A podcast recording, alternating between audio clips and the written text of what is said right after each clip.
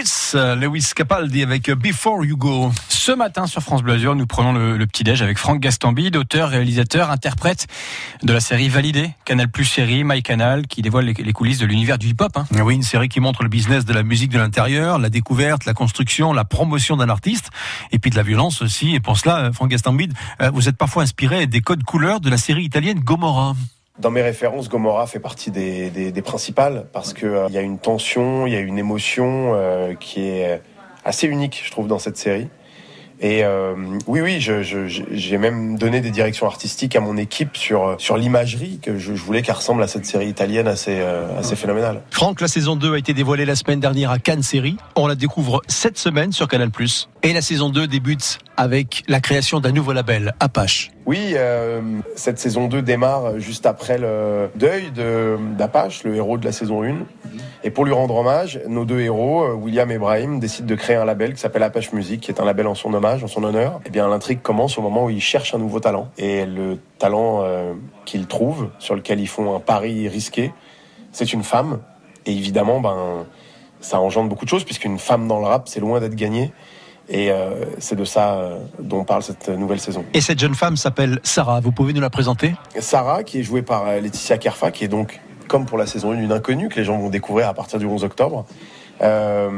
est une jeune fille passionnée de rap, mais qui sait très bien qu'une femme dans le rap, ça ne marche pas. C'est une fille pleine de détermination, pleine de talent, et avec un charisme assez étonnant. Moi, je suis, je suis très fier de la prestation de, de Laetitia, et je suis aussi très fier de, d'avoir maintenant la possibilité de faire découvrir des nouveaux talents. Des millions de gens vont la voir et, et, ça va changer sa vie. On peut dire que vous êtes un mentor ou le mot est trop fort pour vous Alors non, je sais pas ce que je suis. En tout cas, euh, ce que j'essaye d'être, en tout cas, c'est un peu fier de moi, un peu fier de, de cette série qui, euh, au-delà du record historique des visionnages de Canal+, qui, qui flatte mon ego, bien sûr, mais ma, ma plus grande fierté, c'est c'est d'avoir pu propulser ces jeunes acteurs et actrices qui euh, avaient peu de chance d'arriver de, là où ils en sont maintenant et qui euh, aujourd'hui ont des agents, des propositions. Et c'est formidable de dire qu'une série peut aussi provoquer ça, peut changer des vies. Franck, aujourd'hui vous êtes un comédien, un réalisateur confirmé. Quel est le regard de votre famille sur votre parcours? ma position, elle est un petit peu particulière par rapport à ma famille parce que je suis dyslexique et j'étais un enfant en échec scolaire. J'ai été en échec scolaire toute ma vie. J'ai, j'ai été l'éternel dernier de la classe. J'ai aucun diplôme.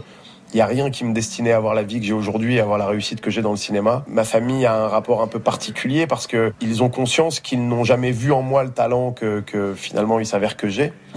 Et, euh, et ça les met dans une position parfois un petit peu gênante, quoi, de se dire ben notre petit Franck, euh, nul à l'école, euh, dernier de la classe toute sa vie, euh, on a fini vraiment par croire qu'il était un peu nul.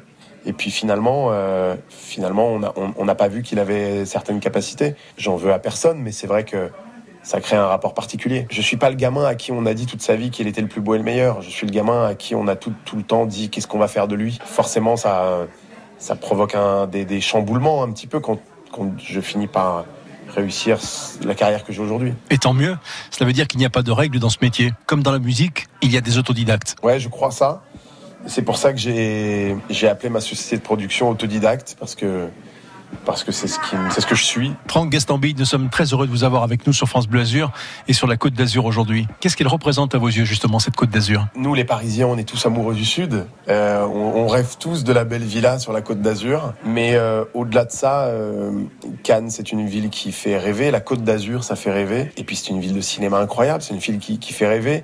Euh, la première fois que je viens à Cannes, euh, en 2003 pour euh, le festival, pour essayer de sentir, de voir à quoi ça ressemble. Et je me rappellerai toute ma vie que j'avais dormi dans ma voiture d'ailleurs parce que les chambres d'hôtel étaient trop chères. Quel plaisir aujourd'hui de me dire que j'étais royalement invité au Majestic et que j'avais une belle vue sur la sur cette plage incroyable de la Croisette. Merci Franck, et je peux vous dire que tout ce que vous vivez est amplement mérité. Merci beaucoup.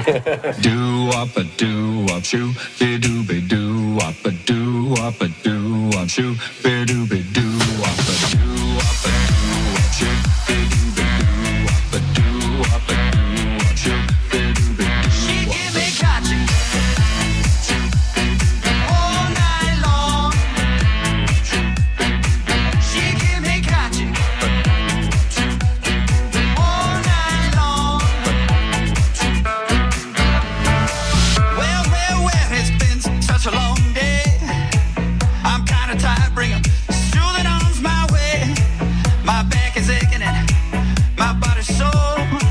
Don't stop, honey. You know that I want more. She give me gotcha.